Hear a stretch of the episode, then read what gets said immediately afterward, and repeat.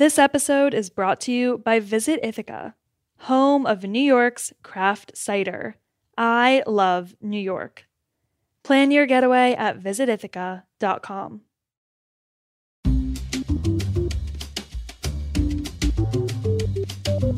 Okay, so who's pro and who's against candy corn? I'm against. Against. Oh, wait, wait, I'm pro. Sorry. I am against candy corn because of three things. I think it's kind of waxy. The second reason is the taste. I feel like it tastes like medicine. Also, visually, um, the colors, they just don't make me want to eat it. I would argue that like that's the appeal is like it's a little gross, a little weird. It's it's not something you like eat all the time, but you eat it when Halloween comes and it just totally heralds in the season. I don't like the taste either. I think it tastes like paste, but if at least it should look more like corn if we're gonna call it candy corn. Like candy cigarettes look just like cigarettes. Like I think it should look more accurate. It's almost like I can like eat a candle, but I also really like Twizzlers, which is like a I feel like kind of a similar concept. Like I don't know what they're supposed to be like representing, but it's kind of like candy for the sake of candy in a way. So I feel like I just like appreciate how fake it is. You just heard a raucous debate from our interns about the merits of America's most divisive confection, candy corn.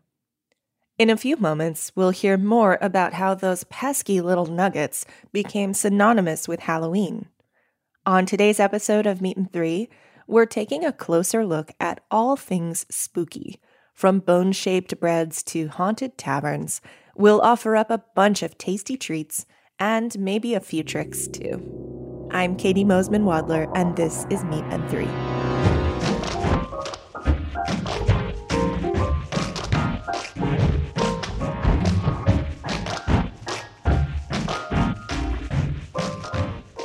First up, we're asking how did candy corn come to be such a contentious part of Halloween? And how did candy come to be associated with Halloween at all? Michael Edwin has the history.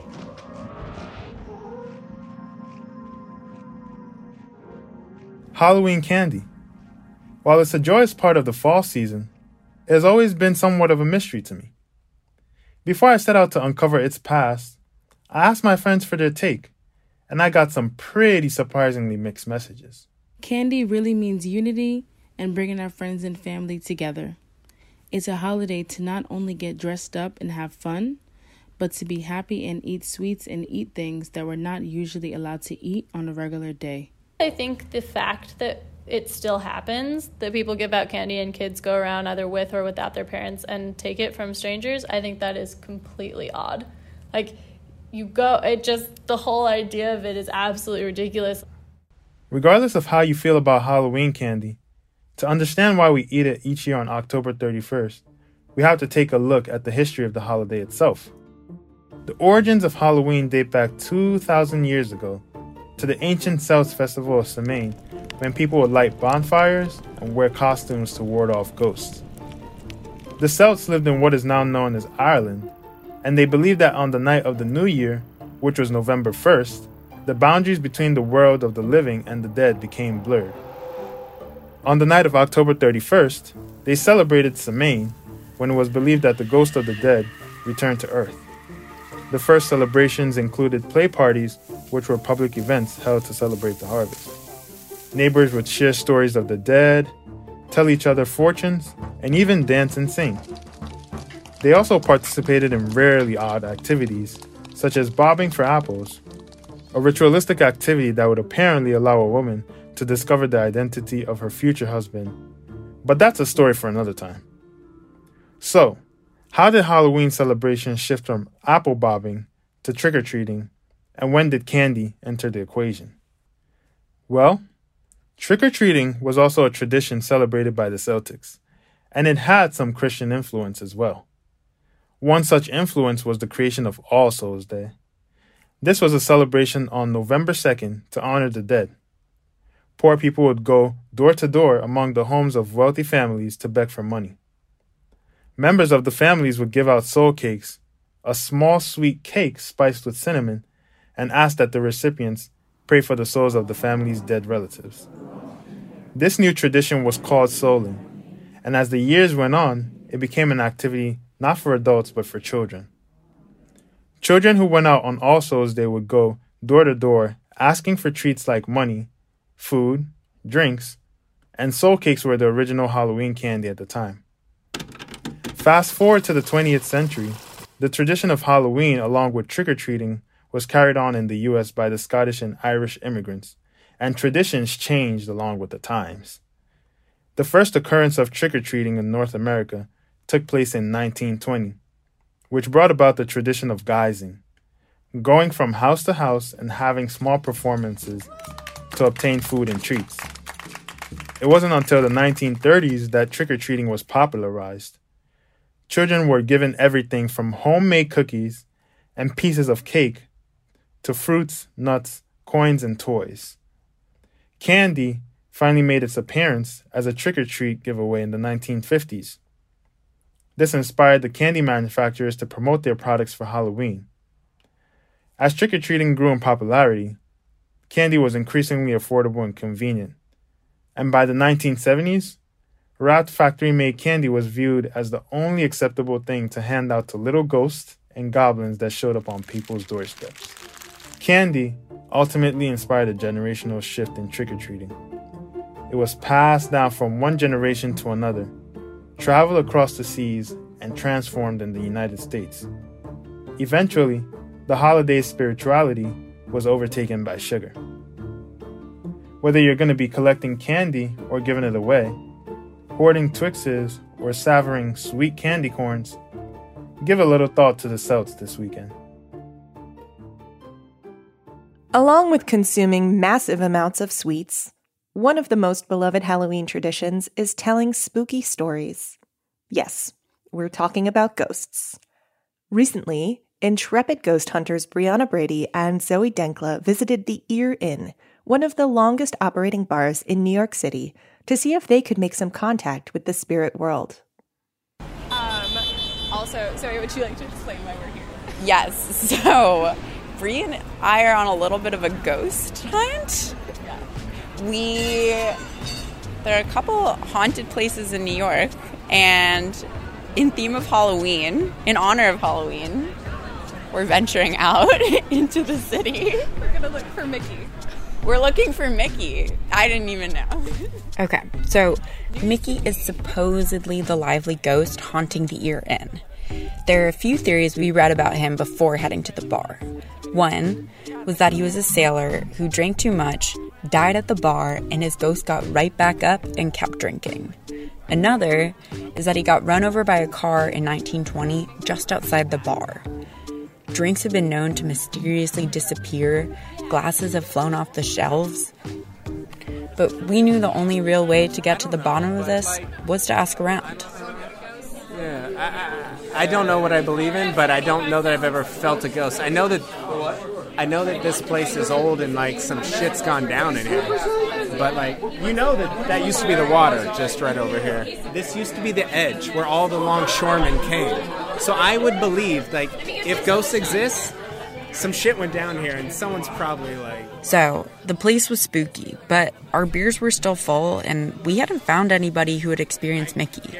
It was 6:30 on a Wednesday and it was busy.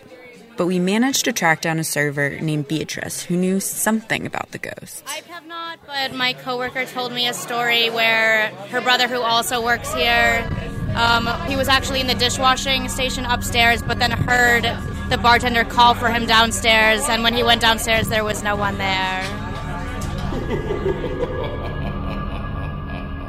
Beatrice's story was promising. There had to be somebody who knew more. We went outside in search of some more ghost hunting patrons, but instead, we stumbled upon something very unspooky. Yeah. Oh, it's Peter's birthday. So all- this is Peter. Oh my god, look at his sweater. and it's his birthday. He's an extraordinary uh, toy poodle. He has an Instagram following that is becoming quite renowned. Yes. You haven't heard about him? How many people are here celebrating Uh, several dozen. Yeah. So there's several dozen. So, not for nothing, we did get to attend our first ever dog birthday party. Just before giving up on finding somebody who had a ghostly run in, we decided to talk to one last table. So apparently, uh, Barbara here is going to fact check me, but apparently the third floor was actually a brothel at one point, right? And I believe the ghosts of some of the. Uh, a woman was killed here. When? And, uh, uh, under what circumstances? Nefarious.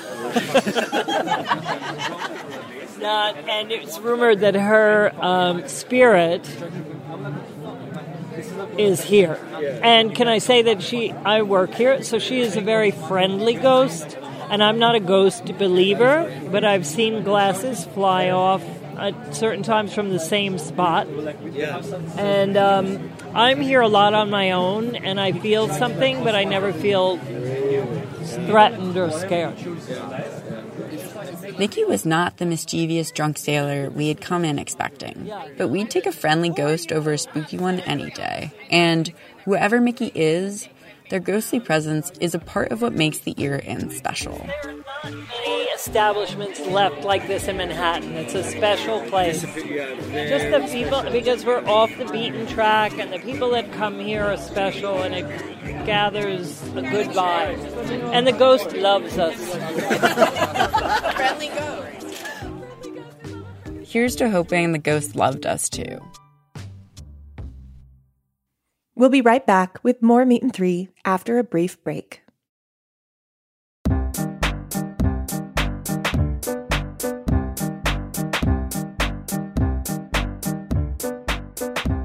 This episode is brought to you by Visit Ithaca, helping you to plan your next getaway. Ithaca has waterfalls and wineries, art and theater, outdoor recreation, and family fun. The area is famous for its glacier carved gorges co op run businesses, and cultural influences from Cornell University and Ithaca College. Plus, you can't beat the beauty of Cayuga Lake, the largest of the Finger Lakes. Beyond 150 waterfalls and some of the region's best hiking trails, Ithaca is cider. The area is well known for its local cideries, which are leading the way in America's cider revival. You can hear from the region's cider makers directly on HRN series Hardcore. There's something really special about Ithaca's climate for cultivating delicious apples steeped in history and terroir. Let Visit Ithaca help you plan your next trip to this hub of food, drink, culture, and agritourism. Home of New York's craft cider, I love New York. Get started at visitithaca.com. Welcome back to Meat and Three. For our next story, we're staying in the great beyond. Ghosts like Mickey are happy to hang out all year round, but other spirits only show up once a year. For some people, Halloween evening is spent preparing for some honored guests from the afterlife. At an unassuming storefront in Sunset Park, Brooklyn, the hard work is just beginning. Ovens are fired up, aprons are tightened, and hands are floured as a few bakers get ready for one of their busiest stretches of the year, Dia de los Muertos. Although some small festivities occur in the last few days of October, the main days are November 1st and 2nd. That's when the spirits will visit their families' altars and feast on their favorite foods. Isaac Furman sets out to learn more about a special bread prepared for this holiday. I know like two or three families that they spend like four hundred dollars in bread. It's a lot for just for bread, and I can imagine all the, the rest what they put it in the altar. That's Miguel Lopez, one of the owners of Don Paco Lopez, a Mexican bakery in South Brooklyn. Miguel's been baking all types of Mexican sweetbread since he was a kid in Acatlan, Puebla. Orejas, mantecadas, conchas, you name it. He learned from his father, and his father learned from Miguel's grandfather. But if you head into Don Paco Lopez around this time of year, you'll probably notice another type of bread hogging the spotlight pan de muerto. When we're talking about pan de muerto, where we're coming from, Acatlan, Puebla, we have three kinds of pan de muerto. One that is the more, most popular in the city and in, in the villages. They are sweet bread, brown uh, bread with uh, with some um, like like we call like bones on the top. If you're not familiar with pan de muerto, imagine this. A mound of sweet, eggy dough was topped with two perpendicular bones. Basically, long, spindly strands of dough that kind of look like skeleton fingers. The whole thing is then baked and rolled in sugar. The flavor tends to depend on what part of Mexico the recipe hails from.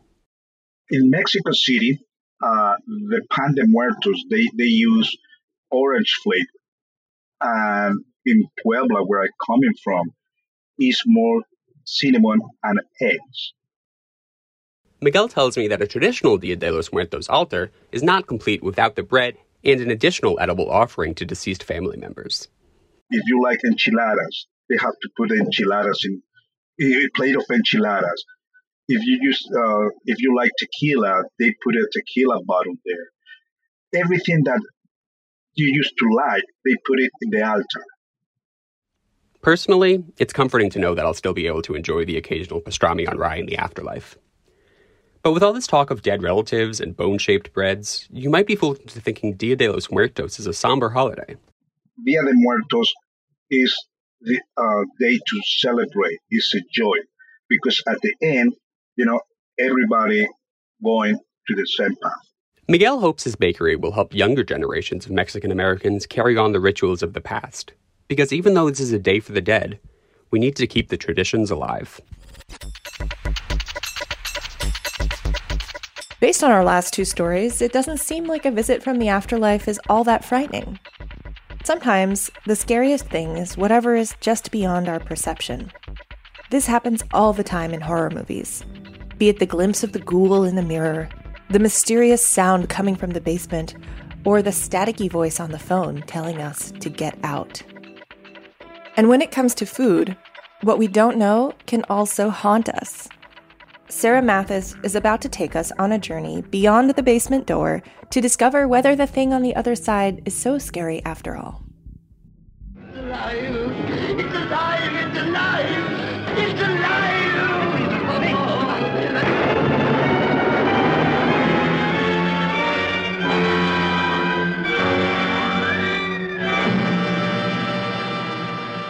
You may recognize that soundbite from the trailer of the iconic 1931 film Frankenstein, based on Mary Shelley's famous novel. In the early 90s, those wary of GMOs coined the term Frankenfood to describe genetically modified foods that opponents viewed as having been unnaturally spliced together, much like Frankenstein's monster. Now, the next frontier in genetic modification is here in the form of a tool called CRISPR Cas9. And I have to know should I be spooked? I caught up with Zach Lippman, a professor of biology and genetics at Cold Spring Harbor Laboratory on Long Island, to find out. This technology is basically a way to target particular breaks in DNA using a molecular scissors, an enzyme essentially that will recognize a particular DNA sequence, cut it, and then the machinery of the cell will repair that. And what happens during the repair is that it will often make a mistake. And typically, those mistakes are not problematic for the cell or the tissue or the organism. But in genetics, it's actually quite useful to make these mistakes because it creates what are called mutations or variations in the DNA. And then that is useful for us to understand what particular genes or DNA sequences do. Older forms of genetic engineering inserted foreign DNA randomly into the genetic sequence of the organism. CRISPR allows scientists to be much more precise. In collaboration with scientists at the Boyce Thompson Institute at Cornell University, Dr. Lippman successfully used CRISPR to edit the ground cherry, an orphan crop related to the tomato. Orphan crops are fruits and veggies that have not yet entered the mainstream international market. Unlike the produce in the grocery store, they have not been extensively bred to make them big, sweet, and easy to grow. Genetic editing could make them easy to grow and eat around the world much more quickly than selective breeding, and that has significant implications. You might say, well, why do I need to increase the number of orphan crops that could be bred with? This is the point. We want to have greater biodiversity and greater number of crops that are at our disposal to be able to grow in different locations where climate change might be forcing us to grow different types of crops. The race against climate change is a major consideration in Dr. Lippman's work. And while he's not saying CRISPR can solve all our problems now, he's hopeful about the future applications of CRISPR and tools like it. For example, we use genome editing to take very large garden varieties of tomatoes that certainly produce to a certain degree, but they're difficult to wield and grow. And we've used genome editing to target three genes to make them appropriate for urban agriculture. And if you're looking at this from the outside or you're hearing what I'm saying, you might think indeed it could be something that advances, that it, it could become dangerous or very risky to use but I prefer to embrace humanity's, you know, better intuitions and say, well, here's a technology that as it advances, indeed, maybe it can be both proactive and reactive at the same time. And I think this is where we have to keep looking to the future and embrace the technology because as climate change is happening before our eyes, we want to have all tools in our toolkit to be able to address the acute problems that climate change is going to bring upon us. After my CRISPR deep dive, I must admit, CRISPR edited food is looking less like Frankenstein's creepy creation and more like a plant with a tasteful facelift. All humor aside, one thing is true CRISPR is a powerful tool. Certainly, it's a tool that could be used to perpetuate the same unsustainable practices that older genetic modification technologies have been used for, like creating crop resistance to herbicides and pesticides that can contaminate water and degrade soil. But it's important that we appreciate that it could also be used to increase biodiversity, make our food more nutritious, and ensure global food security when climate change forces us to abandon old staples. Because after all, what could be more horrifying than global climate change?